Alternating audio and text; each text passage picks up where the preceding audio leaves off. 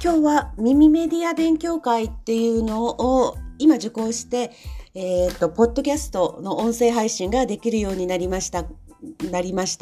もうその場で一緒に先生と一緒に、設定をしてもらうのですごく楽しくっていうか一人だったら絶対ダメだったなっていうのが、もうこうやって2本目です。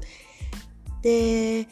これから発信してみたいことっていうのはまずアロマのそういったラベンダーがとかローズマリーがっていう基本的なことと合わせてまた別チャンネルではプライベートなことを気づきなんかを発信していきたいなと思います。で今日の講座での一番の学びはそうですねもうすぐこうやって2本目の音声の録音ができてもうすぐに使えるところです。学びですね。学びでしょうか、こんな風にすぐ使えるようになったことが一番の学びかなっていう風に思いますっていうので失礼します。